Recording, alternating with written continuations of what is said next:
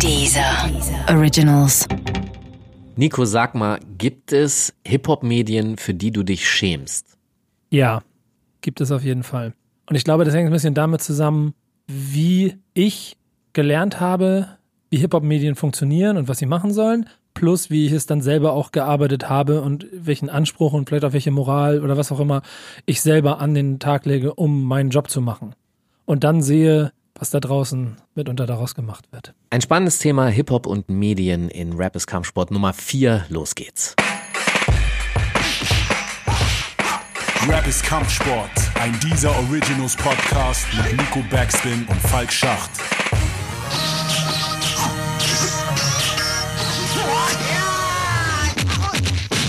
Kannst du dich eigentlich daran erinnern, wenn du das erste Mal in Hip-Hop-Medien konsumiert hast?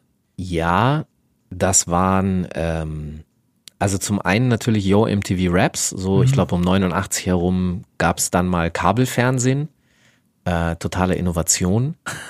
äh, und Gott, klingen wir alt.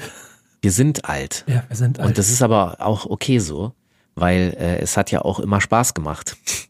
Also, äh, 89 müsste das gewesen sein, aber es kann sein, dass ich davor schon, also es gibt ja so Fanzines. mhm. Das heißt, ähm, Leute, die sich hinsetzen und mit einer Schreibmaschine äh, irgendwas auf die, auf, ne, auf eine DIN A4-Seite geschrieben haben, dann haben sie es kopiert und mit einem Tacker zusammengepappt und das war dann also ihre, ihr Magazin und dann hast du da so Briefmarken hingeschickt in einem Umschlag. Das war das Geld und dann haben die dir das zurückgeschickt und den Rest der Briefmarken behalten. Ich, das ist eine Frage, die ich mir, die, die habe ich noch nie beantwortet bekommen. Was haben die mit diesen überschüssigen Briefmarken gemacht? Kann man die als Bargeld, konnte man die zurückbringen zur Post und hat Bargeld bekommen? Weißt du das? Nee, aber ich glaube dann einfach für den Privatgebrauch mit benutzt. Krass, also das ist ja. was- Aber also damals was, war die Briefmarke ja auch wichtig. damals war das noch was wert. Ja, da war es wichtig, dass du eine Briefmarke hast, um Ja. zu kommunizieren.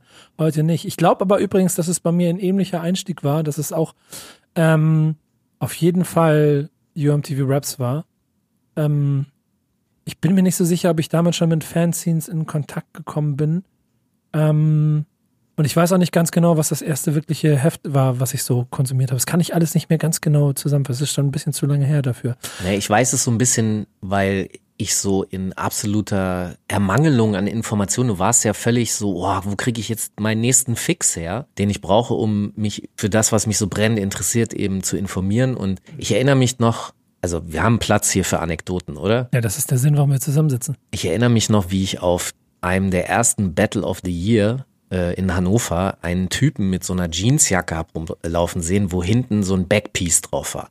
Und ich war so ganz beeindruckt und so, wow. Und dann bin ich auf den zu und dann habe ich so gelesen, Rap Nation. Da hab ich so gedacht, Rap Nation, das hast du doch schon mal gehört. Das soll doch so ein Magazin sein. Und der hatte auch eine Kamera, äh, also ne, er hat Fotos gemacht. Hab ich ihn so angequatscht und er so, ja, ich bin Matthias Lanzer und äh, ich mache das Label und das Magazin. Ich so, echt geil. Und dem habe ich Briefmarken geschickt. Der hat mir seinen Mac zurückgeschickt und später wurde dann halt auch das Label daraus, wo dann die Jazzkantine drauf war und MC René und State of Departments. Die hatten sehr geiles Merchandise.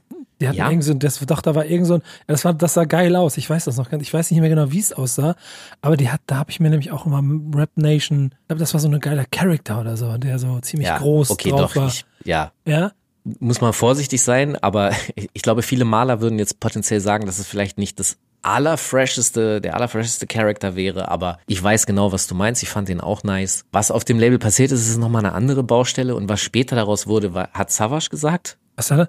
Den lasse ich jetzt einfach mal sacken. Ähm, Ich, weiß, was hat der denn? Guck mal, während ich jetzt nebenbei Nein, suche. Hat doch in das Urteil hat er doch Cappuccino. Ach so, ja. So, und das ist ja der Auswuchs von am Ende Rap Nation Records. Das ist ja, das ist ja Teil ja, des ja. Ganzen. Ja, stimmt. Trotzdem äh, Shoutout an Cappuccino. Ich habe ihn äh, in den späteren Jahren mal interviewt und das können wir noch mal in einer ganz anderen Folge besprechen, nämlich dieses, wie ist das mit dem Kommerz und den Berührungspunkten und wo wird's schmerzhaft und wo nicht. Finde ich voll geil übrigens. Ich habe das schon immer gefeiert, dass du die ganzen Jungs dir immer vorgenommen knüpft hast und so. Hast du nicht auch mal einen Nana DJ oder so? Bobo und Nana habe ich auch interviewt. Ja, geil. Habe ich meinen persönlichen Frieden mitgemacht, weil das natürlich so früher die Feinde waren, weil sie Kommerz gemacht haben, Sellout. Aber man wird auch älter, ne? Und genau, und ich wollte das verstehen und möchte, na egal, das machen wir mal in einer anderen Folge. Zurück zu diesen Medien. Ich fand das also ganz faszinierend, diesen Typen zu sehen. Und sagen wir mal so, sonst hattest du ja in anderen Medien, also zum Beispiel in der Specs oder so, hattest du dann äh, kleinere Seiten, wo äh, Anzahl im Sinne, wo dann über Hip-Hop berichtet wurde. Das war natürlich immer hochinteressant. Dafür bin ich immer in die Bücherei gegangen, Ja, weil ich gar nicht wusste, wo kann ich sowas kaufen? Wo kriege ich denn das her? das, das ging ja damals auch alles schlichtweg nicht. Das muss man ja auch mal klar machen. Nee, das in, ist ja meinem, etwas. in meinem Edeka im Zeitschriftenregal war keine Specs. Also später dann schon, aber nicht, Nicht zu den das, Zeiten. ne? Genau. Ja, Deswegen krass. musste ich in der Bücherei sein und so ein Kram. Und daran kannst du aber schon sehen, dass ein hoher Druck und hoher Bedarf herrschte innerhalb der Hip-Hop-Szene. Und weil die Mainstream-Medien ja nicht da waren, so richtig, war so dieses Bedürfnis, es selber zu machen, sehr groß. Und dann gab es halt ein paar, die es so do-it-yourself-mäßig durchgezogen haben. Ich glaube bei mir, also das Richtige und das ist ein bisschen mein Problem immer in dieser Zeit. Ich kann es dir zeitchronologisch nicht mehr genau auf, aufbringen.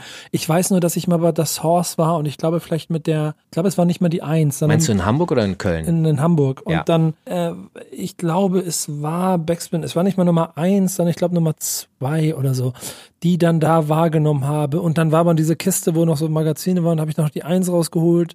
Ähm, und so, es war, das, obwohl, das war das schon eine Kiste damals? Naja, da werden Graffiti-Magazine drin Genau. gewesen sein, weil du die Dosen auch bei The Source geholt hast. Ge- Irgendwie so. Und das ist das, was ich mit meine. Ich weiß gar nicht genau, wann, was, wo war, weil ich kann mich zum Beispiel auch noch an diese MK2-Dinge erinnern, diese ja, kleinen aus Berlin. DIN A6. Mix News. Ja, genau. Wo ich dann zum Beispiel auch äh, Cool Savage angeschrieben habe, ob er mir sein erstes Demo-Tape schicken kann.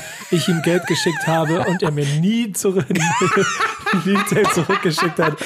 Keine Briefmarken geschickt? Nee, der hat Wie, du hast ge- Bargeld geschickt? Ja, Bargeld geschickt. Geiler Typ. Und hab nie, hab nie zurückgekriegt. Hat das dir inzwischen Nee, hat er auch nicht. Aber ich habe ihm das vor kurzem mal erzählt beim letzten Interview. Hat er sich auch totgelacht.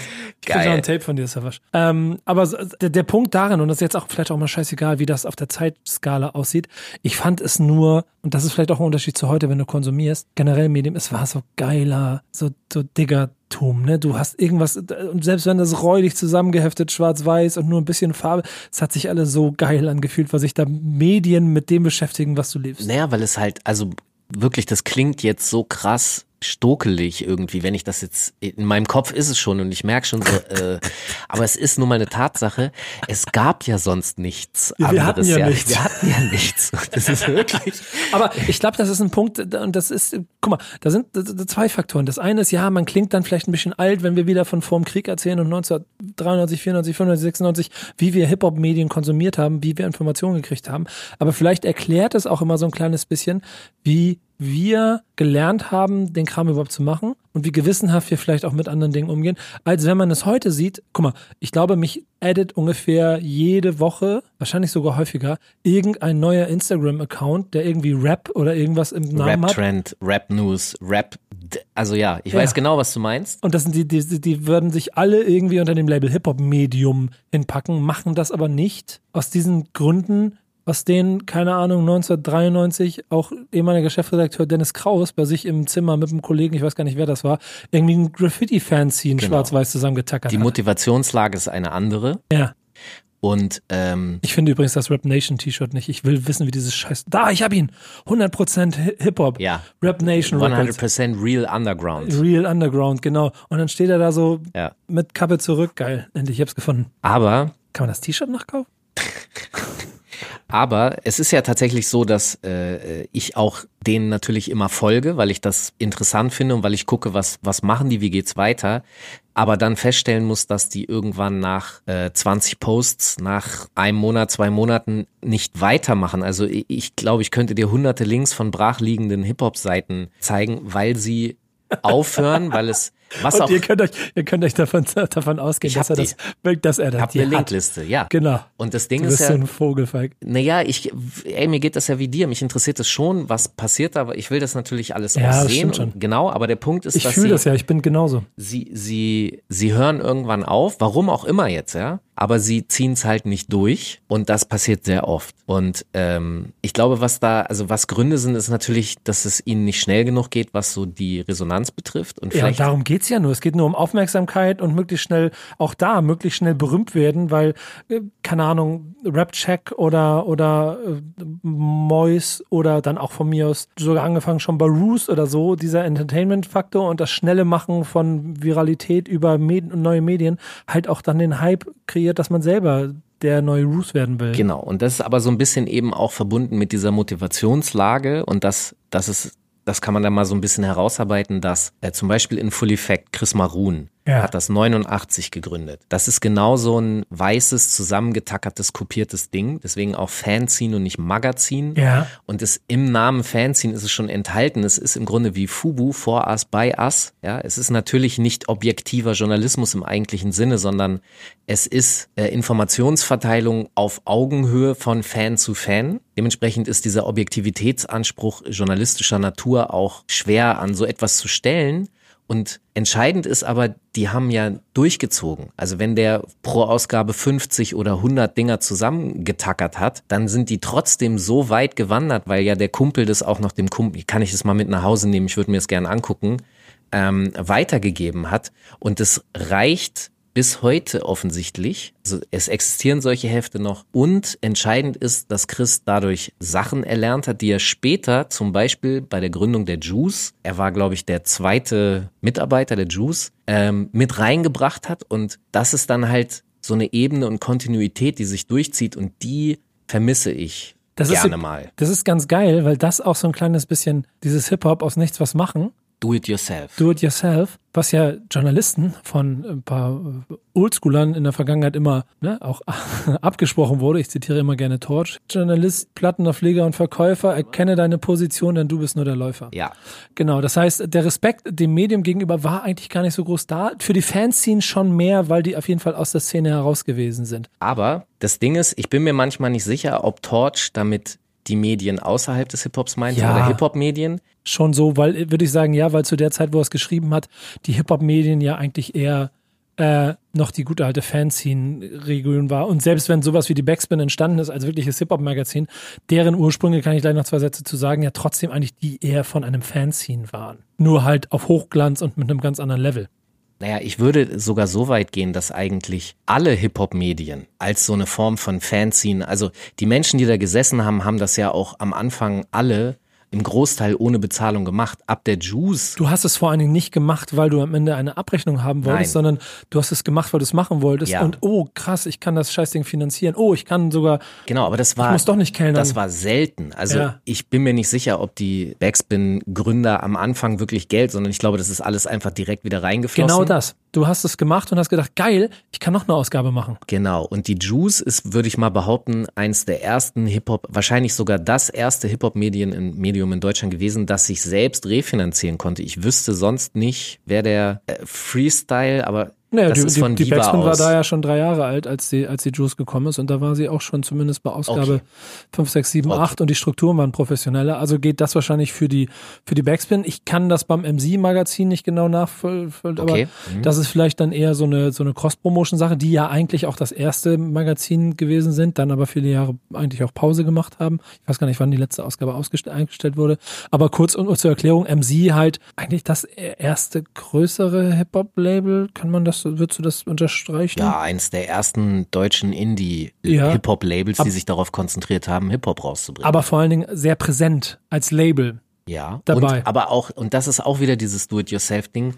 Es, oh Gott, das klingt alles so schlimm, aber es ist ja sozusagen eine Mangelwirtschaft gewesen, ja. Du hattest halt keine Zugänge und du konntest bestimmte Sachen und Produkte ja gar nicht bekommen. Deswegen war entweder, wenn du in einer Großstadt gelebt hast, der Hip-Hop-Store der zentrale Anlaufpunkt, wo man Informationen bekam, Materialien und wo man auch andere treffen konnte, um dann zum Beispiel Sachen zu planen. Deswegen, wenn man sich Hamburg anguckt und warum war Hamburg irgendwann eine Hip-Hop-Hauptstadt? Weil die Szene sich hier vernetzt hat und weil sie sich gegenseitig gepusht und supportet hat. Genau. Mongo-Clique, Eimsbusch und, und das alles, weil sie eine, eine größere Gruppe und Kraft dadurch hatten, konnten sie an diese Stellen kommen.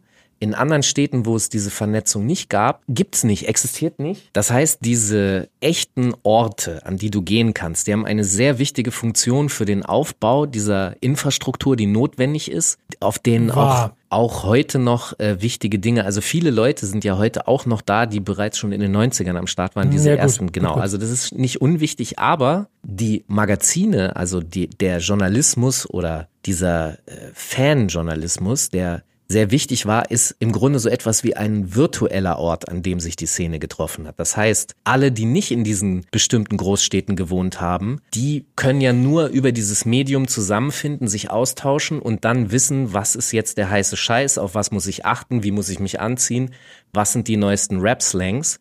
Das heißt, das ist diese unglaubliche Wichtigkeit, die diese eigenen Medien für uns hatten, für die Szene. Und wenn man das sich jetzt betrachtet mit heute, weil es wird ja sehr oft und sehr gerne kritisiert, dass äh, Hip-Hop-Journalismus unkritisch ist. Naja, wenn er aus einer Tradition herausgewachsen ist, der Anspruch war nie kritisch zu sein, sondern Informationen zu verbreiten für die, sozusagen für die eigene Szene.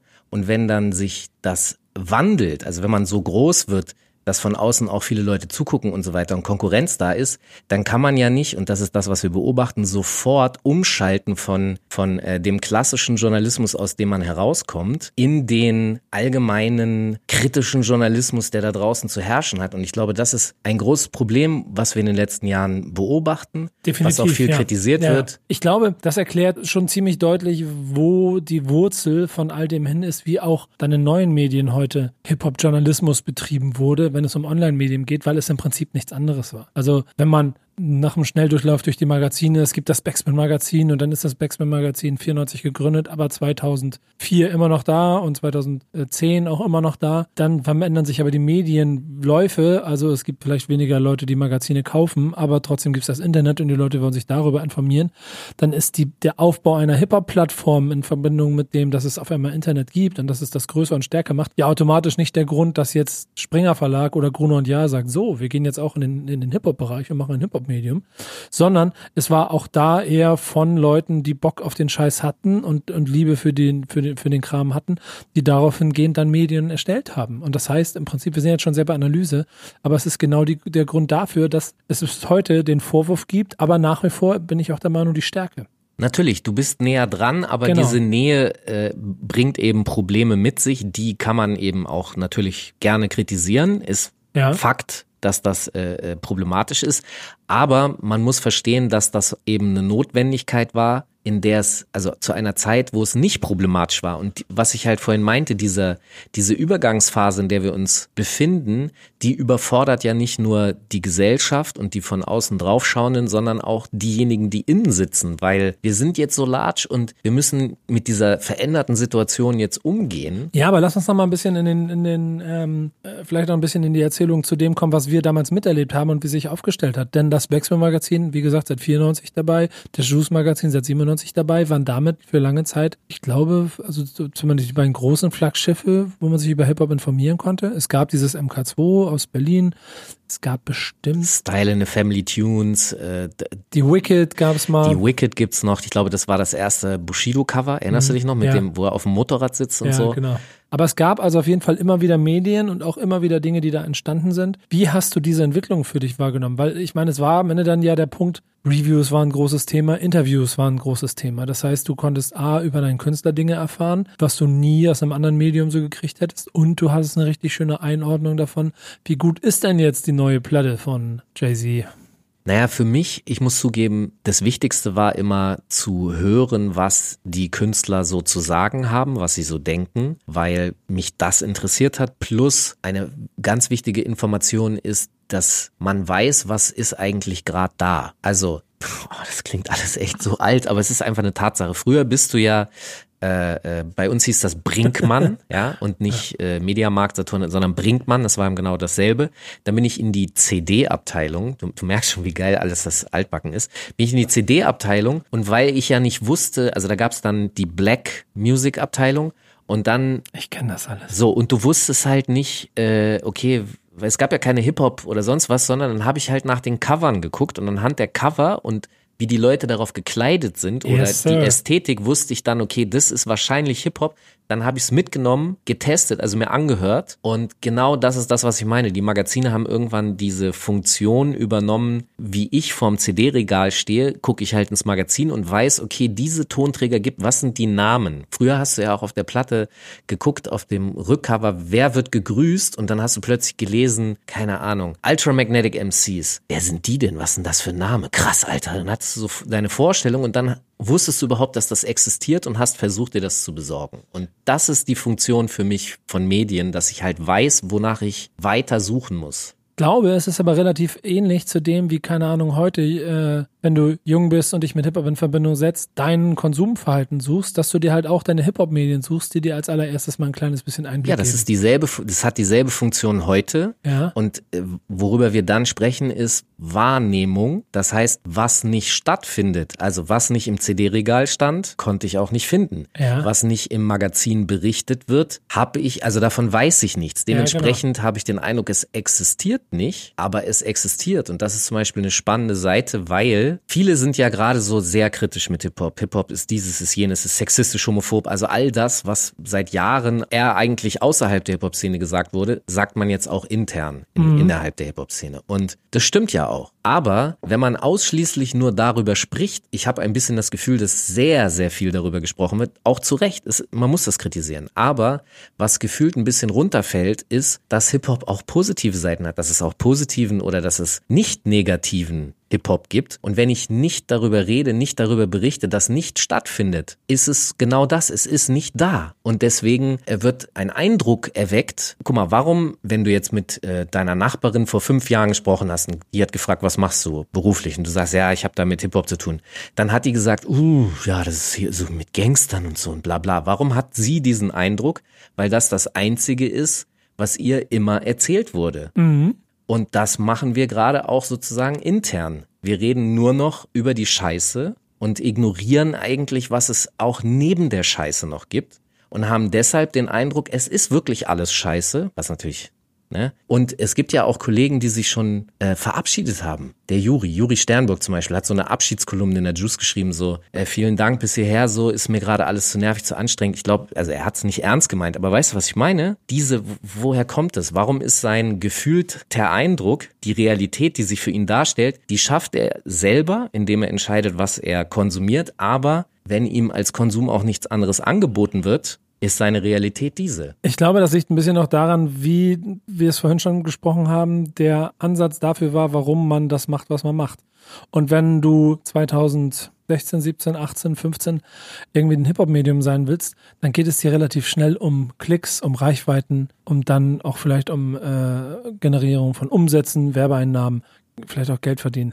Und ich glaube, als Falk Schacht irgendwann, du hast mit 1900 irgendwann angefangen, Hip-Hop journalistisch zu arbeiten oder war das schon eine 2000? Das war 95. Ja. Aber da erstmal in der, in der Specs, glaube ich, oder so, ne? Also, In- da brauchen wir in- nicht nur lange aussehen. Im Intro, im, im Im Intro war es, genau, genau. Aber hast ja dann irgendwann ähm, die Chance gehabt und durftest im Fernsehen äh, für ein Hip-Hop-Medium arbeiten. Das war 2001. Ja, genau, 2001. Und, aber das hast du ja, natürlich hast du Geld gekriegt, so. Aber das hast du ja nicht gemacht, weil du gedacht hast, okay, ich muss jetzt äh, Reichweiten Nee, kriegen. es war eigentlich ziemlich konkret so, dass ähm, wir uns getroffen haben in Köln und ähm, ich hatte sehr konkrete Vorstellungen. Ich habe ein, ein Konzept gehabt und mitgebracht, wie ich die Sendung machen will. Das heißt, theoretisch bin ich zu meinem Vorstellungsgespräch gegangen mit der Job Description, die ich den, also die Attitüde musst du dir nochmal vorstellen. Ich bin ehrlich gesagt selbst ein bisschen aus heutiger Sicht darüber erstaunt, aber genauso habe ich es gemacht. Ich bin hin, habe denen das hingelegt, die haben es durchgelesen und so gesagt, ja, okay, das sieht alles gut aus. Deswegen hast du den Job überhaupt gekriegt. Das weiß ich nicht, kann sein. Ziemlich sicher. Aber ähm, ich will damit sagen, dass wenn das nicht so gewesen wäre, wie ich wollte, hätte ich den Job nicht gemacht. Also mal anders gesagt, die wollten, Supreme ist ja das Format, was ich, womit ich im Fernsehen angefangen habe, war fünf Tage die Woche, jeden Tag ein Interview und es sollte so sein, vier Tage Hip-Hop, ein Tag R&B. Und damals war ich noch äh, ziemlich scheuklappenmäßig verkappt und ähm, das war für mich so, oh nee, das geht nicht. Und wenn ich R&B mache, dann dissen mich die Leute und so, ja, weißt du? So, weil das Ja. ist ja Kommerz und bla und nicht real und was natürlich alles Quatsch ist, das weiß ich heute. Aber damals war ich halt so, nee, R&B, sorry, das, das können wir nicht machen. Äh, und ist dann auch nicht passiert. Aber der Mut, den die damals hatten, dich das machen zu lassen, ist schon mal sehr stark, weil es kein Hip-Hop-Medium eigentlich war, sondern es war ein, ein externer Sender, aber es war eine Hip-Hop-Insel und damit doch irgendwie ein, auch wieder dieses Fanzine, ein Hip-Hop-Medium auf einer Plattform. Denn ihr habt es schon als Hip-Hop-Redaktion quasi führen können, oder? Ja, voll. Ja, und das macht's irgendwie schon besonders. Äh, vor allen Dingen, weil das dann auch zu den Dingen gehört, mit, womit dann die nächste Generation groß geworden ist. Sei es Supreme, vorher schon mit, äh, mit Freestyle äh, aus Deutschland. Ähm, World Cup, World Cup, Mixi Raw Deluxe. Fett MTV. Fat MTV, alles so Dinge, womit man in den, in den Musikfernsehmedien dann irgendwann auch mit Hip-Hop in Kontakt gekommen ist. Ja, Ähm, Gerade so Sachen, eig- eigentlich war jedes von denen schon auch wirklich so Hip-Hop, ne? Das heißt, es war ein bisschen, dass die Leute, ja, sehr. Dass die, dass die, dass die Gäste auch gerne gekommen sind, weil es wieder unter ihre Gleichen ja, waren. Weil ne? es, es ist äh, Segen und Fluch zugleich. Sie sind ja hingekommen, weil es Family ist. Und das ist aber genau das Problem, weil du in der Family dann vielleicht äh, über die Sachen, äh, was dein Onkel an komischen Sachen erzählt, manchmal hinweg siehst und sagst, ja, okay, komm, lass Onkel Mike reden, was er reden will.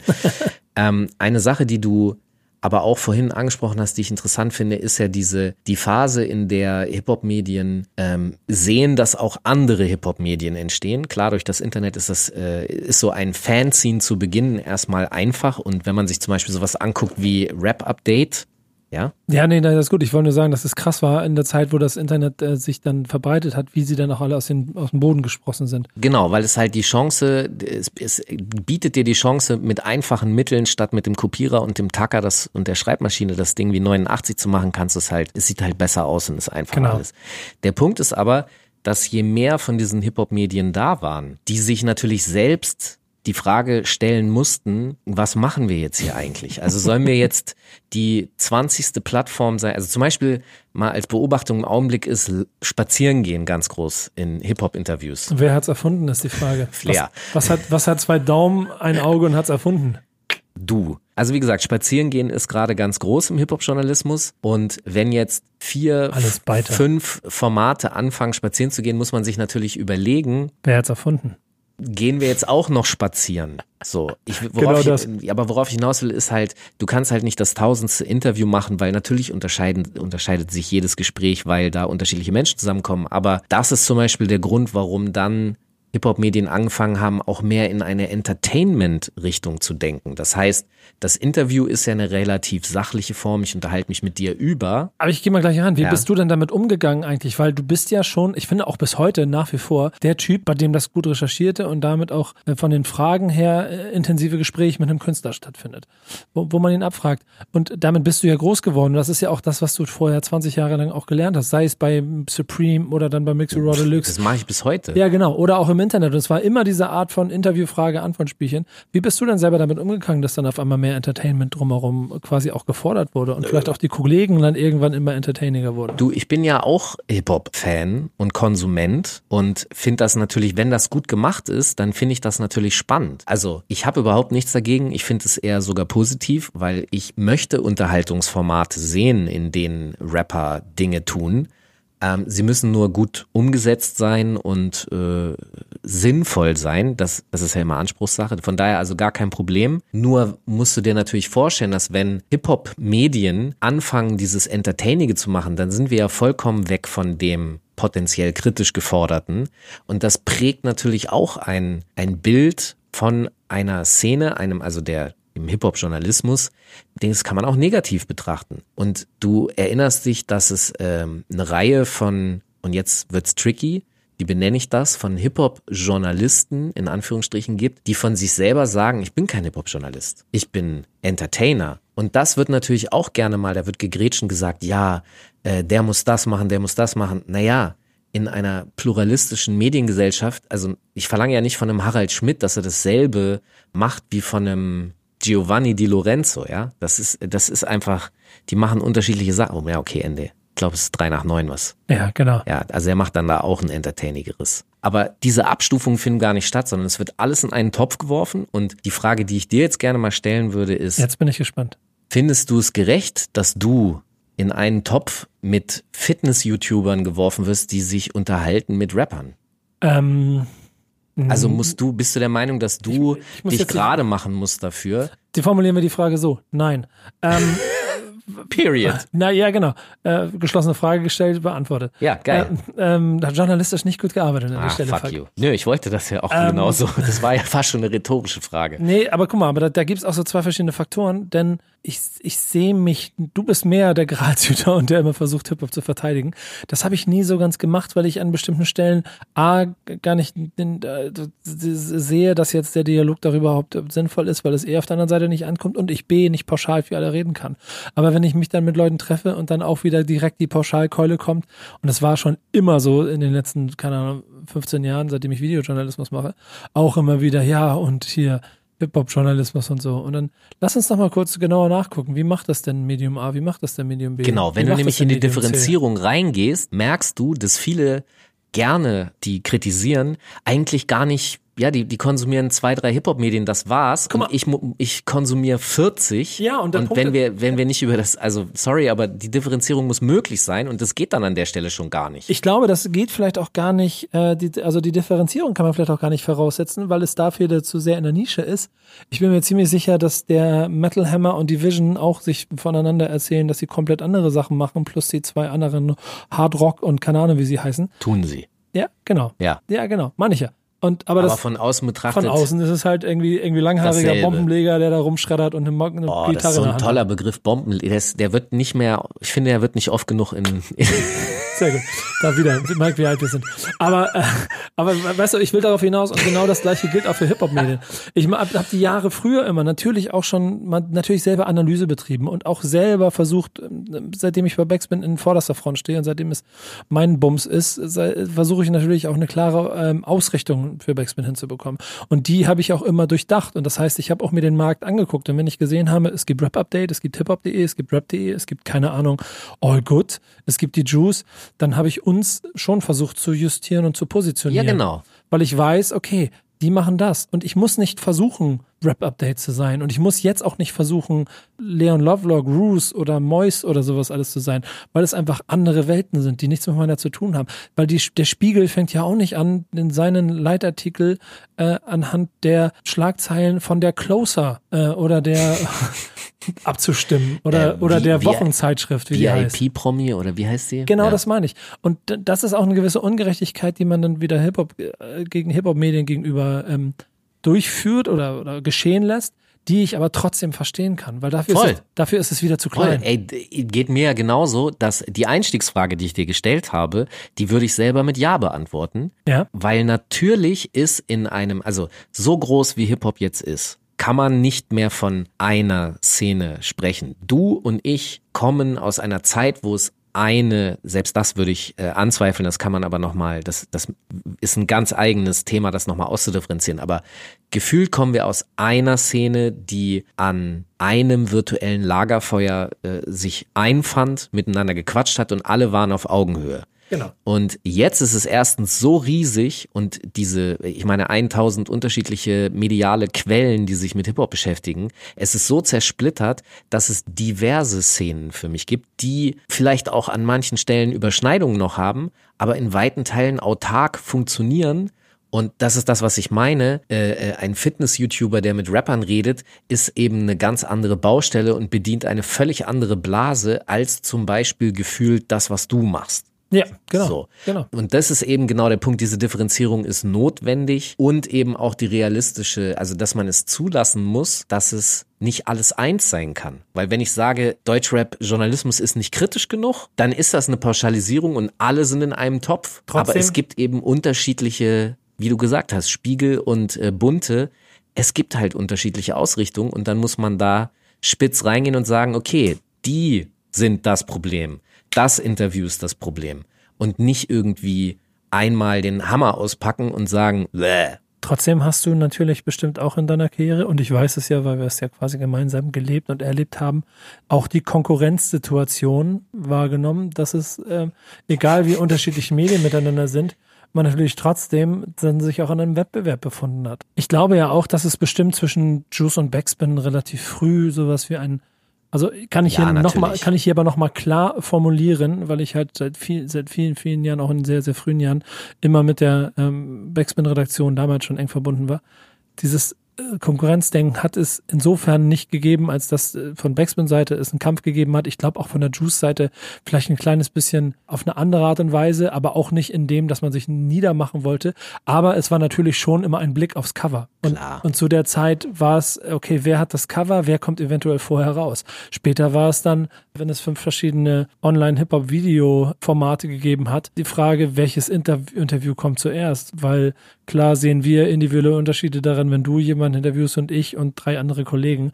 Aber für den, äh, für den Konsumenten da draußen gibt es halt trotzdem eine Reihenfolge, dass er dann das vierte Interview mit einem Künstler sieht was dann vielleicht nicht mehr so interessant ist. Und ich kann mich noch sehr daran erinnern, wie das dazu geführt hat, dass dieser Markt vielleicht fast ein bisschen übersättigt wurde und andersrum für mich relativ schnell so ein, so ein, so ein, so ein Kreativitätsprozess eingesetzt hat, den ich auch wieder als Hip-Hop beschreibe, dass ich mir gedacht habe, ey, okay, jetzt, jetzt wird's voll gerade und zu viele. Und ich selber bin genervt davon, wenn ich jetzt auch zum vierten, ich, ich will gar nicht das Interview nochmal führen, das ich schon einmal vorher gesehen habe. Genau, aber guck mal, das ist halt äh, diese, diese Sache, eventuell, warum ich das auch so hippie-mäßig gesehen habe, dass jeder von uns ist halt individuell, ja, weil ich weiß einfach, dass das, was ich mache, ist etwas anderes als das, was du machen wirst oder das ist ja auch eben das äh, Interessante und das Besondere, weswegen man sich dann vielleicht mehrere Interviews anguckt, weil jeder Interviewpartner natürlich mit einem anderen Interviewer anders agiert, das ist ganz logisch. Und deswegen habe ich vielleicht Ja. nie diesen krassen Druck so gehabt, sondern ja, Ich glaube, das ist aber auch so ein Ding, das ist der Grund, warum wir frühzeitig und viel Zeit miteinander verbracht haben und immer ausgetauscht haben über die Dinge, weil ich ganz genauso getickt habe und äh, auch vielleicht mit der einen oder anderen Konkurrenz, äh, mit dem Konkurrenzgebaren und damit auch vielleicht dem um, umgekehrten Markt, nennen wir es mal, vielleicht auch gar nicht so, also ich- gar, gar nicht so, gar nicht so, äh, ni- nicht mal, nicht mal naturell entsprungen hat und wir deshalb ja auch frühzeitig immer gemeinsam, keine, du hast ja, glaube ich, immer so Medientage geplant und so ganzen Kram. Ja, äh, das, was du meinst, was äh, jetzt vielleicht äh, draußen nicht verstanden wird, ist, dass äh, zu einer Zeit, das muss auch so zwei, äh, 2008, 2009, 2010 gewesen sein, dass wenn ich Mixi Raw Deluxe Interviews in Hamburg gemacht habe, musste der Künstler ja hierher kommen. Und damals waren natürlich die Budgets und noch nicht so hoch und wenn du irgendwie, keine Ahnung, aus Frankfurt fährst du dann fünf Stunden hierher für ein Interview, ist vielleicht ein bisschen schwer vermittelbar. Also was habe ich gemacht? Ich habe geguckt, wer ist noch Hip-Hop-medial in Hamburg unterwegs. Da wart ihr, ähm, also die Backspin, ähm, DJ Mad bei Enjoy, ähm, auf Tide gab es, glaube ich, Rap Heads TV oder so ein anderes Rap-Format. Und was ich dann gemacht habe, ist den Künstlern zu sagen, pass mal auf, komm nach Hamburg, mach hier einen Medientag und äh, ich gebe dir die Kontakte zu allen anderen Hip-Hop-Medien, du organisierst dir das und bam. Das heißt, im Grunde auf gewisse Art und Weise habe ich PR-Arbeit geleistet, natürlich im eigenen Interesse, damit der hierher kommt. Aber auch das wiederum stammt aus diesem hippie-esken, ursprünglichen Hip-Hop-Gedanken heraus. Wir müssen uns vernetzen und nur gemeinsam kommen wir irgendwie voran und nicht gegeneinander. Event, also das ist auf jeden Fall sehr stark in mir angelegt. Und äh, es ist heute noch so, dass wenn ich, äh, wir haben vorhin über diese auftauchenden Formate gesprochen, wenn jemand einen Blog eröffnet, was äh, keiner irgendwie gefühlt mehr tut, aber oder ein Medium startet und journalistisch arbeitet, ich gucke mir das an, ich schreibe denen, äh, sage, ey, cool, was machst du da? Weil ich immer noch von diesem Vernetzungsgedanken herkomme und ich eben auch kein Problem habe. Ich sehe das als Bereicherung, dass du da bist. Du bist nicht meine Konkurrenz, sondern du bist eine Bereicherung für die Szene, für mich und, und deswegen tausche ich mich mit dir aus. Und wenn wir jetzt mal auf die Fitness-YouTuber zurückkommen, da sehe ich nicht so sehr den Anspruch. Das ist ein, ganz anderer Ansatz. Und wenn ich den sehe, da, da muss ich nicht zwingend rein und mich vernetzen, weil da kann ich für mich nichts, das bringt mir persönlich nichts, aber auf journalistischer Ebene, die also journalistisch auch arbeiten, da vernetze ich mich. Das interessiert mich. Ist, glaube ich, aber auch eine ganz normale Entwicklung, wenn Hip-Hop immer größer wird, wird der Markt immer größer, werden Ja. es immer mehr Medien und dadurch entstehen auch immer mehr verschiedene Gruppierungen. Und als, keine Ahnung, sowas wie Rap-Update entstanden ist, ich kann mich noch daran erinnern, wie ich schon vor 15 Jahren, als die Hip-Hop-Bravo noch groß am Start war, ähm, mit den, mit Dennis Kraus, dem ehemaligen Chefredakteur der Backspin, immer gemeinsam auf Reisen gewesen bin und wir uns immer schon darüber unterhalten haben, wie man eigentlich diesen etwas entertaineren daran äh, Charakter von Hip-Hop wie man den herausarbeiten kann, wie man daraus auch ein Medium machen kann und uns dann immer so ein bisschen dagegen entschieden haben, weil wir gedacht haben, na, das ist ein bisschen zu, bisschen too much vielleicht manchmal und dann arbeitest du sehr viel mit Fotostrecke und dann ist sehr wenig Inhalt und es geht eigentlich nur noch um, um Bilder und um Schlagzeilen und so. Zack, war die Hip-Hop-Bravo da. Und äh, die logische Konsequenz daraus ist dann sowas wie Rap-Update. Was dann aber eigentlich auch nur zeigt, dass Was ja in Teilen, soweit ich informiert bin. Ja, genau. Das ist eine, ist eine, ist eine logische Fortführung. ich wollte eigentlich darauf hinaus, dass es sein könnte, dass ähnliche. Personen, Genau. aber okay, ähm, ja. Und glaube, dieses Größerwerden und dieses Differenzieren, ähm, wie soll man sagen, ist, ist halt, ist halt einfach die logische Konsequenz aus der Größe, die Hip-Hop-Markt im Moment bekommen hat. Und deshalb kann es eigentlich auch ganz gut nebenbei und nebeneinander und gut miteinander funktionieren. Mit dem Nebeneffekt, und das ist vielleicht auch etwas, was, äh, wenn man auf Hip-Hop-Medien achtet in, in der Vergangenheit, auch dazu gehört, die Relevanz. Denn wir haben es am Anfang gesagt, du hast es ganz am Anfang beschrieben, dass du ähm, nicht mehr selber an den WOM-Laden gegangen bist, WOM- WOM-Markt gegangen bist, sondern das Medium dir ein bisschen abgenommen hat und dir ein bisschen geholfen hat bei deiner ähm, Suche. Suche und Meinungsfindung zu Hip-Hop. Und das ist über die Jahre schwieriger geworden. Ja? Ja, Nö. doch natürlich, weil Was meinst du damit? ähm, dass es einfach die Medien nicht mehr diese, also die Medien nicht mehr diese Rolle der Meinungsfindung in der Form auf erfüllen oder nachgehen, wie das so, zu okay. deiner Zeit gewesen ist. Auch hier muss ich dann vielleicht einen persönlichen Einwurf machen, dass mich Reviews per se erstmal nicht groß interessiert haben, sondern ich habe gelesen, das Album ist da, also Foto, Titel des Albums fertig. Die Review, who cares, so das hat mich nicht interessiert, was die persönliche Meinung eines Autors dazu ist. Ich habe sie natürlich trotzdem gelesen, aber am Ende habe ich es mir selber angehört, das Album. Und das ist das, was ich meine. Mir geht's, Medien nutze ich sehr viel dazu, dass ich einfach darüber informiert werden will, dass etwas da ist. Ja.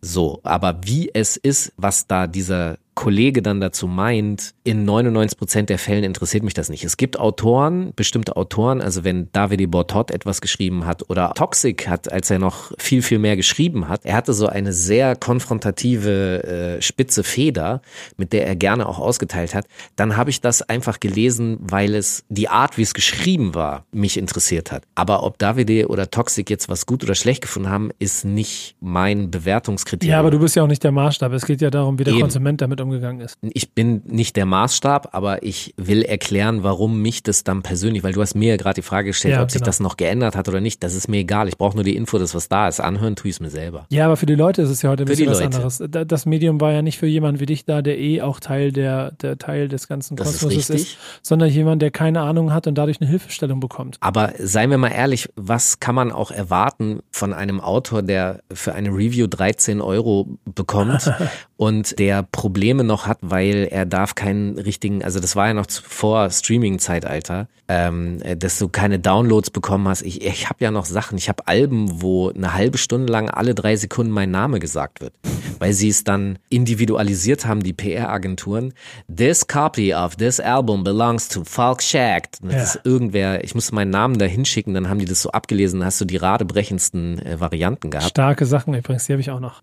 Weißt du, und das, also, äh, und dann konntest du eh nicht richtig dir das Album und wie soll denn da dann bitte ein, eine interessante Meinungseinordnung äh, stattfinden? Es ist auch sowas nie, wie soll man sagen, es ist auch nie sowas gefördert worden. Also wenn du zum Beispiel sowas wie den Rolling Stone hast als Tradition, die haben sich ja in die Kultur der Review, des Kritikers, also Marcel Reich-Ranitzky so als Literaturkritiker. Sowas ist ja nie innerhalb des Hip-Hops groß gemacht worden. Warum? Muss man auch ehrlich sein, weil viele Rapper mit Kritik an ihrer Kunst auch gar nicht umgehen können. Sehr schöne Überleitung, denn das ist ja schon auch ein Faktor, der über die Jahre auch immer wieder prägend geworden ist. Der Kampf von Künstlern mit Medien und umgekehrt. Ist es eine Zusammenarbeit? Ist es eine Hassliebe? Wie geht man miteinander um? Hat man ein gutes Verhältnis? Hat man ein schlechtes Verhältnis? Du hast ja sicherlich auch einige Erfahrungen gesammelt über deine Jahre.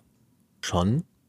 Ja. Aber ehrlich gesagt nie so problematisch, weil ich nie Reviews groß geschrieben habe. Ich habe mich mit sehr vielen Künstlern getroffen, deren Musik ich nicht höre, also privat, die habe ich mir dann beruflich angehört. Ich habe mir auch eine Meinung dazu gebildet, aber nicht im Sinne von Geschmack, Mhm. sondern ich habe mich mit vielen Leuten, und das ist so, auch hier ist es wieder sehr persönlich, ich interessiere mich grundsätzlich für die Biografie von Künstlern. Und das gucke auch ein Doku über Meatloaf oder Elton John oder so. Ich höre keine Musik von Elton John, aber sein, seine Biografie interessiert mich trotzdem und welche Probleme er hatte und wie er sich durchsetzt. Das, ich kann dir auch nicht genau sagen, warum, aber das finde ich einfach immer sehr spannend und interessant. Es gibt ja dann so Sachen wie, keine Ahnung, äh, Sellout Sammy, der, der Distrack von Sammy Deluxe gegen die Jews, wo es dann einen öffentlichen Kampf zwischen Medium und Künstler gegeben hat, können wir sicherlich in einer Distrack-Folge dann nochmal ausführlicher darüber reden.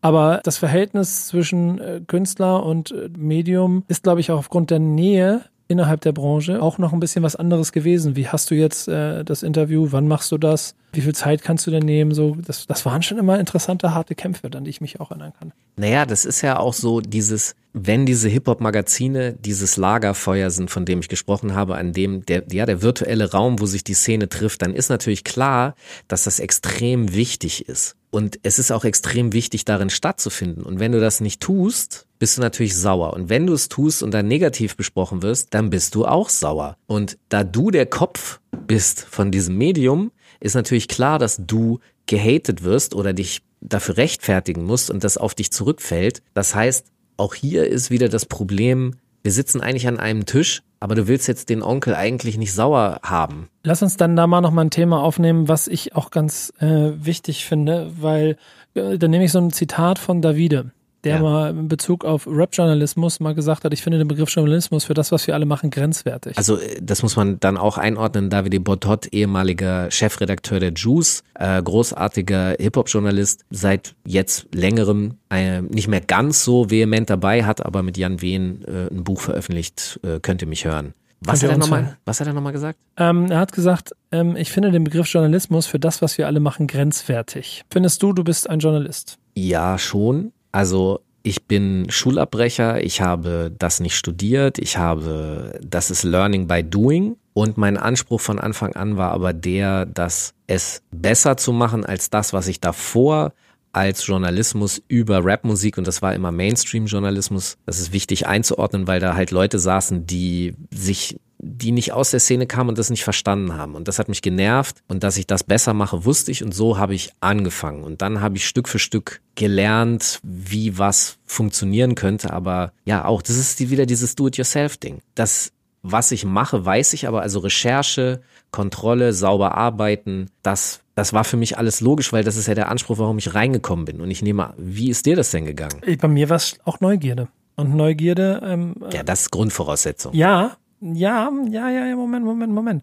Neugierde äh, wirklich auf, auf Themen, auf Inhalte, auf Geschichten und nicht darauf, äh, auf einer Position zu sitzen oder jemanden kennenzulernen. Ja. Ähm, das würde ich insofern schon differenzieren wollen. Das hat auch dazu geführt, dass ich auch schon, würde ich sagen, mein ganzes Leben lang immer die journalistischen Handwerkzeuge oder Grundlagen immer versucht habe zu, zu verfolgen und zu befolgen.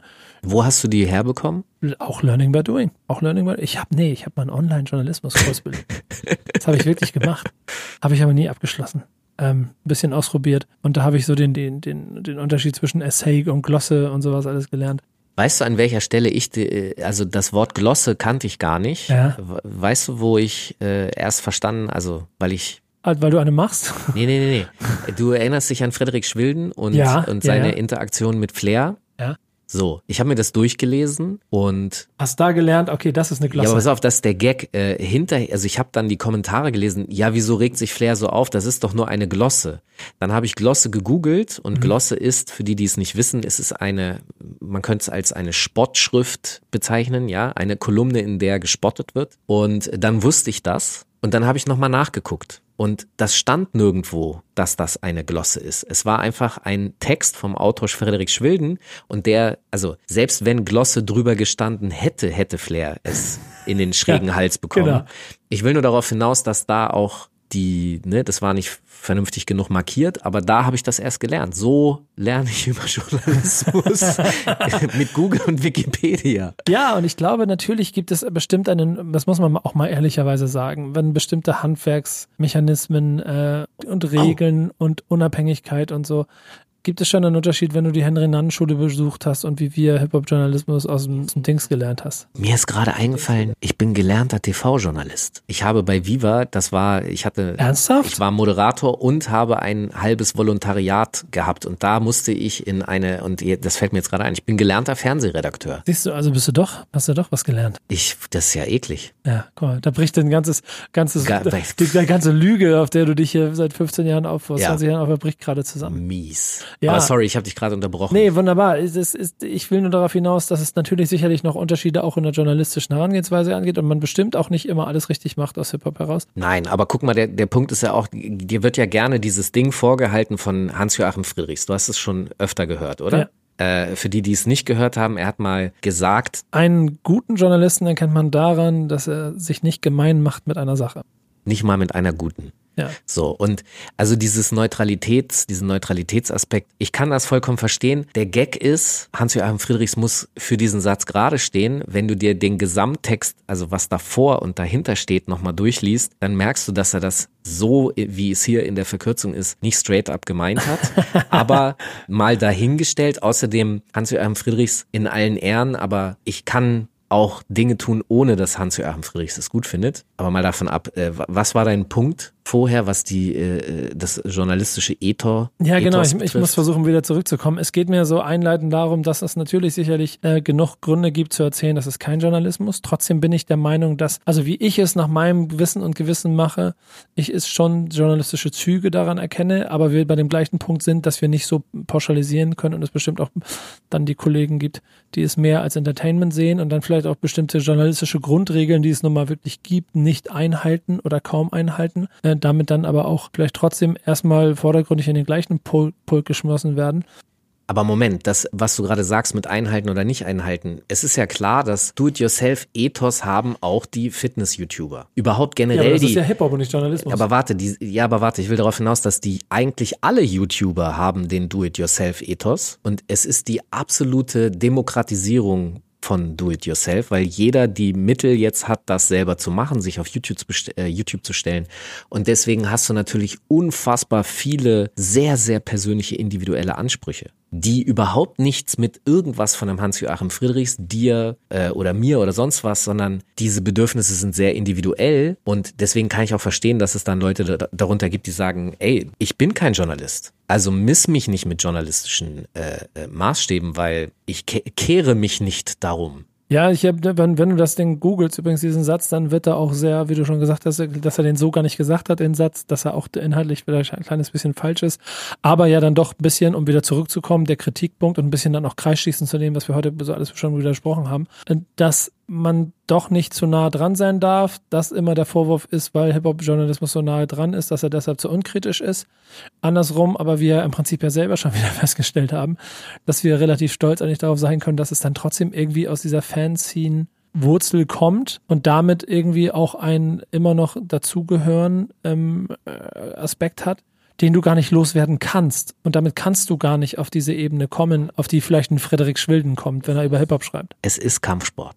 Es ist Kampfsport. Es ist wirklich so, weil das, was Dennis Sand, äh, ein Autor der Welt, äh, mit dem ich äh, auch über dieses Thema mal eine, eine äh, Auseinandersetzung hatte, wo ich ihm inzwischen in weiten Teilen da auch recht geben muss. Aber wir reden ausführlich nochmal über das, Da wie die Medien drüber. außerhalb von Hip-Hop Ja, über ja. Hip-Hop gesprochen haben. Da ne? reden wir nochmal. Das, das Thema ist ja auch viel größer, als es um in einer Stunde kriegen wir das eh nicht. Aber wie gesagt, äh, Dennis Sand, der Autor der Welt, der mich ja Ho- Hip-Hop-Lobbyist genannt hat. Und er hat recht, weil, wie ich das vorhin beschrieben habe, for us, by us, du bist so gestartet, du wolltest diese Szene aufbauen, du wolltest sie groß machen, du hast dich mit Absicht vernetzt. Das heißt natürlich automatisch, äh, du Sachen an einem Künstler kritisierst, du automatisch auch in die Kampfsportsituation kommst. Ja? Rap ist Kampfsport.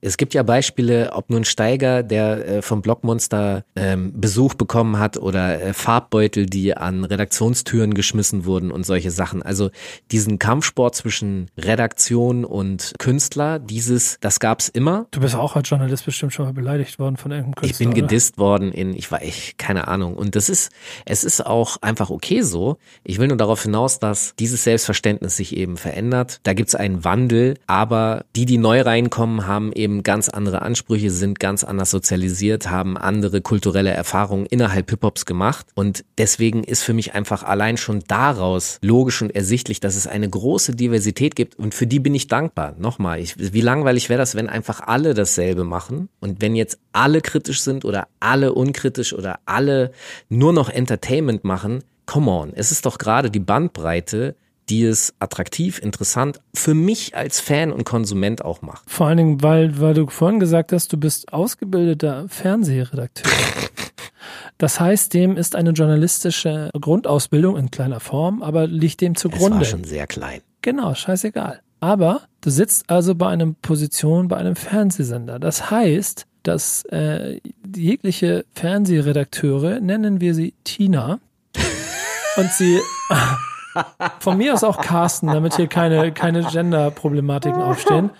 Aber nen- nennen wir ihn Carsten, Tina, wie auch immer. Ja. Und der ist dann bei der Filmpremiere vom neuen Moritz Bleibtreu-Film am roten Teppich bei der großen Gala. Und dann kommt da Sylvie Mais und dann hat sie einen Verlobungsring an ihrem Finger. Und dann kommt die Frage, Sylvie, komm mal rüber, sag mal, sag mal, äh, hier dein Ring, ne? Du bist ja auch verlobt, ne? Wer, wer, wer, wie heißt denn der Glückliche? Das ist dann halt Journalismus, oder was? Naja, Moment. Also, äh, das ist ja, es ist halt ein Teil. Ich, Genau, darauf ich Digga, ich hinaus. bin ja, ich bin ja Gossip-Liebhaber. Und Ja. ich guck mir das an, aber ich guck halt auch, keine Ahnung, Panorama oder Monitor, ne? Also investigative Formate. Voll. Ja, du, du verstehst, du, du, du, du weißt, was ich will. Ich will damit nur sagen, dass da auch genauso viele Schwachstellen in dem, in der Form von was ist Journalismus und was ist nicht Journalismus und das darf sich Journalismus nennen und das nicht bestehen. Trotzdem ist es gut und das gehört, finde ich, auch immer ein bisschen zu Hip-Hop dazu und zumindest dann vielleicht zu der Art und Weise, wie wir damit umgehen, du, ich und dann unsere Kollegen, dass wir uns damit auseinandersetzen, sind wir überhaupt kritisch genug? Und ich finde es ganz interessant und das ist so die nächste, nächste Ebene, die gerade entsteht, habe ich das Gefühl. Und das macht, das machen eigentlich ja wir auch automatisch durch den normalen Wandel und die Be- Bewegung, in der wir uns befinden. Das angefangen bei Fanscenes, die über die Szene berichtet haben und so ein bisschen Einordnung gegeben haben über eine ziemlich lange Zeit, auch durch Videointerviews, es eine große Profilierungsplattform für Künstler gegeben hat, wo, wo Profile von Künstlern geschärft wurden und dabei die Journalisten ein bisschen, äh, also wenn es nicht gerade Videojournalisten wie du oder ich gewesen sind, an denen sich alle jahrelang auch äh, abgearbeitet haben und die sie kennengelernt haben und wo Persönlichkeiten entwickelt haben, mit denen die Leute da draußen sich identifizieren können. Aber darüber hinaus trotzdem der klassische Journalist ein bisschen ins Hintertreffen ge geraten ist. Wir jetzt wieder ein bisschen an einem Punkt sind, habe ich das Gefühl, wo es eine neue Stärke gibt, weil die Meinung des Einzelnen äh, wieder mehr Gewicht hat. Also des, desjenigen, der journalistisch arbeitet äh, und nicht nur die des Künstlers. Weil halt früher war die Review die Meinung, die hat dann keine Relevanz oder immer weniger Relevanz gehabt. Jetzt sind wir wieder an dem Punkt, dass die Meinung des Journalisten oder des Hip-Hop-Fanzinisten wieder mehr Gewicht bekommt.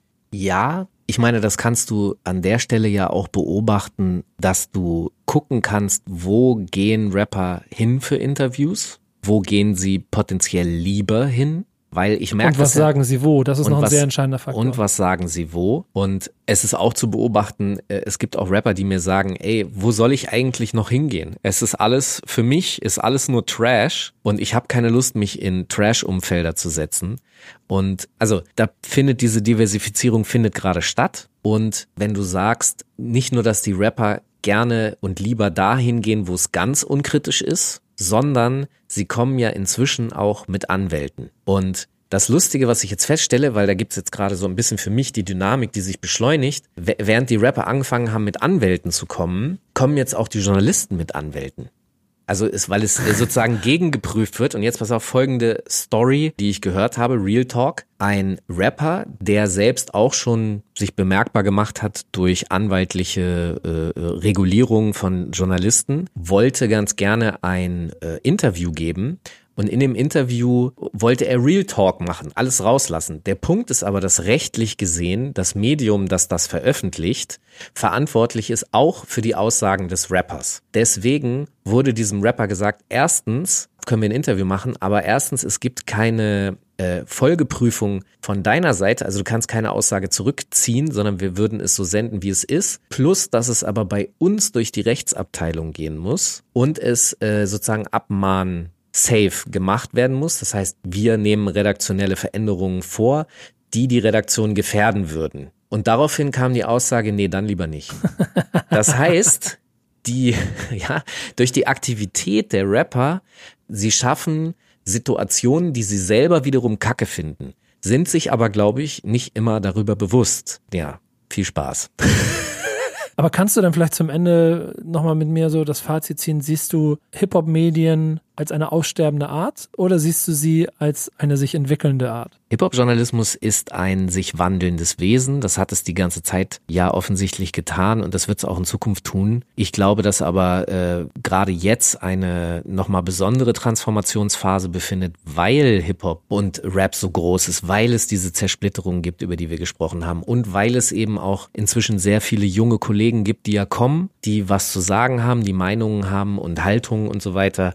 Und ich ich bin sehr froh darüber, dass das passiert und dass das, ähm, äh, dass es halt nicht nur irgendwie vier Hip-Hop-Journalismus-Köpfe irgendwie gibt und an denen wird alles aufgehängt, weil äh, das für mich auch so eine, erstens werden da Leute auf ein Podest geschoben, auf dem sie, wie ich finde, erstens nichts zu suchen haben, zweitens nicht stehen können und man sich dann wundert, wieso kann denn der da nicht stehen? Ich habe den doch da hochgestellt. Ja, sorry, aber hat auch niemand drum gebeten so und ähm, dementsprechend finde ich das super, dass da dieser Wandel passiert und der wird auch weiterhin passieren. Ich bleibe ja dabei, dass dieses, die Persönlichkeiten dahinter der wichtige Faktor sind und das aber auch der Grund ist, warum zum Beispiel auch äh, Hip-Hop-Medien, die einen viel entertainingeren Charakter haben, auch vielleicht eine ganz andere inhaltliche Basis haben, äh, genauso ein Erfolgsmodell sind wie, keine Ahnung, äh, ein Falk Schacht seit 20 Jahren den Kram macht, den er macht und trotzdem noch Leute Bock haben, dir zuzuhören oder vielleicht gerade deswegen, weil du es so lange machst. Während auf der anderen Seite dieser, und das ist so ein, vielleicht, vielleicht der letzte Vergleich, dass man in ganz vielen anderen Medien festgestellt hat, dass wenn du keine Persönlichkeit ins Medium bringst,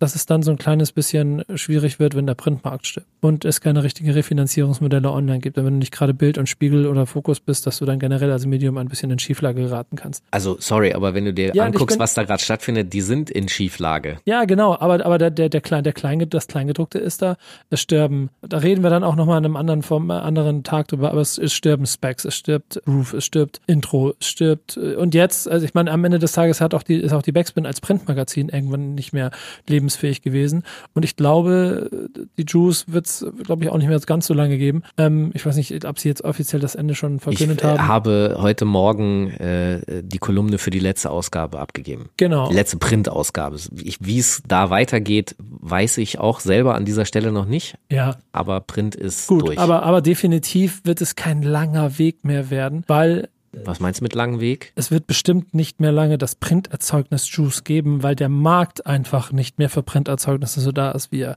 wie er vorher war und diese Hip-Hop-Szene sich einfach dementsprechend auch so krass verändert hat. Die Persönlichkeiten, das ist das, was ich gerade merke, was ich vorhin schon gesagt habe die sind halt die entscheidende Punkt, dass es Menschen gibt, die Hip-Hop journalistisch arbeiten, ob sie sich Journalisten nennen oder nicht, das lassen wir jetzt alles mal dahingestellt, aber die für Meinungen stehen, die für eine bestimmte, bestimmte Haltung stehen, einen bestimmten Ansatz haben, um über dieses ganze Genre in der Vielschichtigkeit, die sie nun mal hat, berichten. Und da werden wahrscheinlich auch du und ich auch noch in 10 oder 20 Jahren noch unsere Rolle dabei beitragen, dann vielleicht noch mehr, wie wir es hier schon beim Covershooting machen aus dem äh, Theater, aus der Theaterloge von oben oben ein bisschen draufblickend, ein ähm, bisschen, bisschen grumpy, ein bisschen, bisschen weise, ein bisschen Geschichten vom, vom Krieg. Aber ebenso genauso als Beitrag, wie ist der junge wilde 20-Jährige, und die habe ich ja auch in meinem Team, die nah am Puls sind und mir trendy genau erklären können, warum der U16-Rapper in den USA gerade genauso lit ist und er jetzt schon weiß, wie in drei Jahren Deutschland klingt. Das ist dann trotzdem auch Journalismus, obwohl es Fantum und irgendwie Fan, ein, ein gewisser Fanatismus für die Sache ist. Aber das muss man vielleicht auch nochmal sagen. Ich, also jemand, der sich nicht für die Arbeit, die er macht, interessiert, hat ja auch ein Problem. Ich glaube, also wahrscheinlich würde ein Politikjournalismus nicht den Satz sagen, ich bin Fan von Politik. Ja? ja. Aber natürlich ist das Politik und politische Themen sind so wichtig für diese Person, dass sie in diesem Bereich arbeitet, darüber berichtet und das, also ich das gehört ja, doch für mich zusammen. das jetzt, ist der Grund, warum ich angefangen habe, Journalismus zu machen. Genau. Und ich weil ich zu oft gesehen habe, dass Leute sozusagen über Dinge berichten, von denen sie keinen Peil haben. Jetzt würde ich erwarten beim Journalisten, dass er Recherchefähigkeiten besitzt und sich das draufpackt.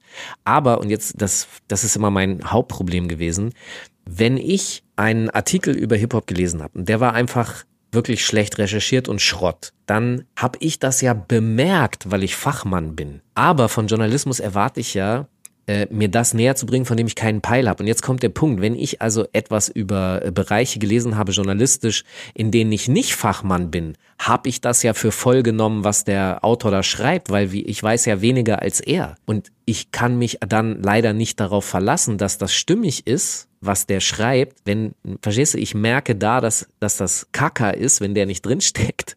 Und, und ich glaube, wegen meinem Hund. Ja, genau. Gott, oh Gott, oh Gott. Diese, ja, was denn? Man sagt das nun mal, wenn man Tiere hat. Und ich glaube, ähm, und das ist so ein bisschen, den Ansatz hatte ich eben schon bei dir, die Neugierde, von der du gesprochen hast, die dich auch antreibt und die mich auch bis heute nach wie vor antreibt, geht gar nicht ohne Emotion. Du hast immer eine gewisse emotionale Bindung zu der Neugierde, die du zu etwas hast. Und Hip-Hop als Ganze, und das wissen wir ja auch, ist dann auch ein bisschen Liebe und Hass zugleich. Und ein Kampf, den man in sich austrägt. Ja, und es schließt sich aber auch der Kreis zu dem Ding, was ich vorhin gesagt habe, dass ich finde es sogar spannender, über Thematiken zu berichten, also über Rapper zu berichten, die ich persönlich eigentlich nicht höre oder geil finde. Also nicht in meinem Alltag, wo ich eigentlich nicht Fan bin. Die finde ich sogar spannender, weil ich Sachen rausfinden will, weil mich das interessiert, was diese Personen antreibt, dass sie Dinge tun, zum Beispiel, die ich nicht so gut finde. Das, das ist das, was ich auch schon mal in einem anderen Podcast hier gesagt habe. Das ist jetzt übertrieben im Sinne, wenn ich, weil ich habe gesagt, man muss sich auch mit seinem Feind auseinandersetzen, ja. Jetzt sind diese Rapper, deren Mucke ich nicht pumpe, äh, nicht meine Feinde. Das ist natürlich Bullshit, aber ich setze mich mit den Dingen auseinander, die mir, ich, äh, verstehst du, was ich meine? Ja. ich verstehe ungefähr, was du mir sagen willst. Ich glaube, bei mir ist es äh, relativ ähnlich, dass manchmal die, äh, das Interesse und die Neugierde an Person und Geschichte größer ist als die Liebe für die Musik, die er macht. Ja. Und ich glaube, das ist. Das muss nicht vorhanden sein. Nee, und ich, ganz ehrlich, ich glaube, das ist bis heute, und jetzt dürfen wir nicht zu viel Selbstbewahrung hier ganz zum Schluss machen, wer jetzt noch zuhört, muss er jetzt durch. Aber ich glaube, das ist bis heute der Grund, warum ich den Kram so machen kann, wie ich ihn mache. Weil ich natürlich war ich neugierig, natürlich bin ich Hip-Hop-Fan und natürlich finde ich auch Künstler irgendwie spannend oder so. Aber ich hatte A, hab A nie das, nicht das Fangehen, das habe ich, das habe ich nur beim SV Werder Bremen und da kriege ich schlechte Laune. Und bei allem anderen, bei allem anderen ist es schon Faszination und Freude und aber viel mehr Neugierde. Mich hat früher schon der Song, den fand ich geil und dann wollte ich aber mal wissen, wer das ist. Und das ist bis heute so. Und ich glaube, das führt dazu, dass ich trotzdem irgendwie, also als, als Hip-Hop-Medium weiter mein Kram machen kann. Schon irgendwie als so eine, aus so einer Fansicht, weil ich es vielleicht sogar mehr für Fans mache, als dass ich selber einer bin, weil ich sie näher ranholen will an das Thema, an den Künstler, an das Projekt, an dem ich arbeite. Und eben nicht bewusst diese journalistische Distanz in der Stelle haben möchte, sondern dann lieber hier bei dir sitze und mich äh, hoch äh, auf und, und unsere Loge setze und diese Distanz nehme, um dann über das zu berichten. Weißt du, was das Interessante ist, dass das Wort Fan kommt von fanatisch. Genau.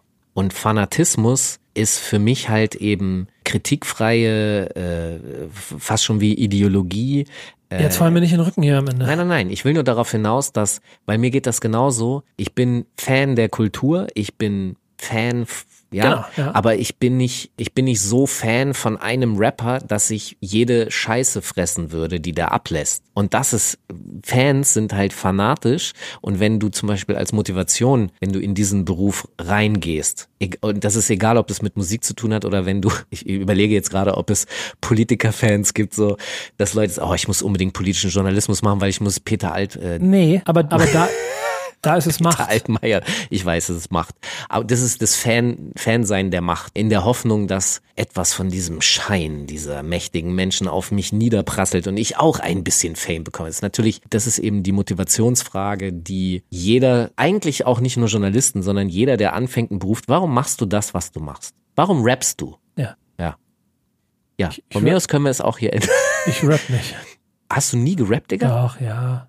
Mit 14 Hast angefangen, mit 14 angefangen, mit 14,5 aufgehört. Und dann in meiner Rap-Journalismus-Karriere Songs mit äh, mir von Lars Unlimited und von Kollega und von Buddy Ogün schreiben lassen. Ja, ja, das weiß ich. Ich bin auf dem Buddy Ogün-Album übrigens. Sucht mich. Aber äh, wie jetzt mit dem 16er oder? Ja, ja. Okay, das google ich raus, das höre Ja. ich mir an. Das heißt, du hast dich hingesetzt, du hast äh, jemanden gesucht zum Beats bauen, du hast einen DJ gehabt, so Nee, nee, mäßig? nee, nee, nee, nee, nee, nee. Also ganz, ganz früher ja, aber nee, das war jetzt nur ein Nee, Projekt. nicht jetzt, da früher. Ich spreche von diesen Erstansätzen. Ja, ja, ja. Okay, Ja. Naja, das hat mich jetzt nur mal so persönlich interessiert. Das. Ja, aber ist alles schon sehr, sehr lange her. Und die haben alle gekifft, deswegen wollte ich nicht weitermachen mit denen. Okay, das ist auch nochmal ein ganz anderes Thema. Es gibt noch sehr viele Blickwinkel und Aspekte, die wir noch nicht besprochen haben. Werden wir, wir werden das auf jeden Fall fortsetzen. Ich freue mich jetzt schon auf die Folge, wo wir lange darüber reden, wie nämlich Medien von außen, was wir ja bisher komplett ausgespart haben, mit Hip-Hop und auch über Hip-Hop berichten, was auch nochmal ein sehr großer Kampf wird. Da kann Falk dann eine Stunde Lobbyismusarbeit machen. Ja, Moment, das Interessante daran ist aber, dass es genau die andere Seite auch, die man braucht, um vollständig die Seite, über die wir heute gesprochen gesprochen haben, zu verstehen. Voll Weil ganz. die Seite, über die wir heute gesprochen haben, ist eben auch eigentlich fast immer eine Reaktion auf die Außenwelt. Und damit ist es ein hervorragender äh, Auftrag an euch, ab jetzt jede Folge Rap ist Kampfsport zu hören, damit ihr nicht verpasst, wenn wir die andere Seite vom Burger hier raufklatschen. Und Wow, ein schönes Dann, Bild. genau. Und dann den Journalismus-Burger fressen. Äh, danke, Falk.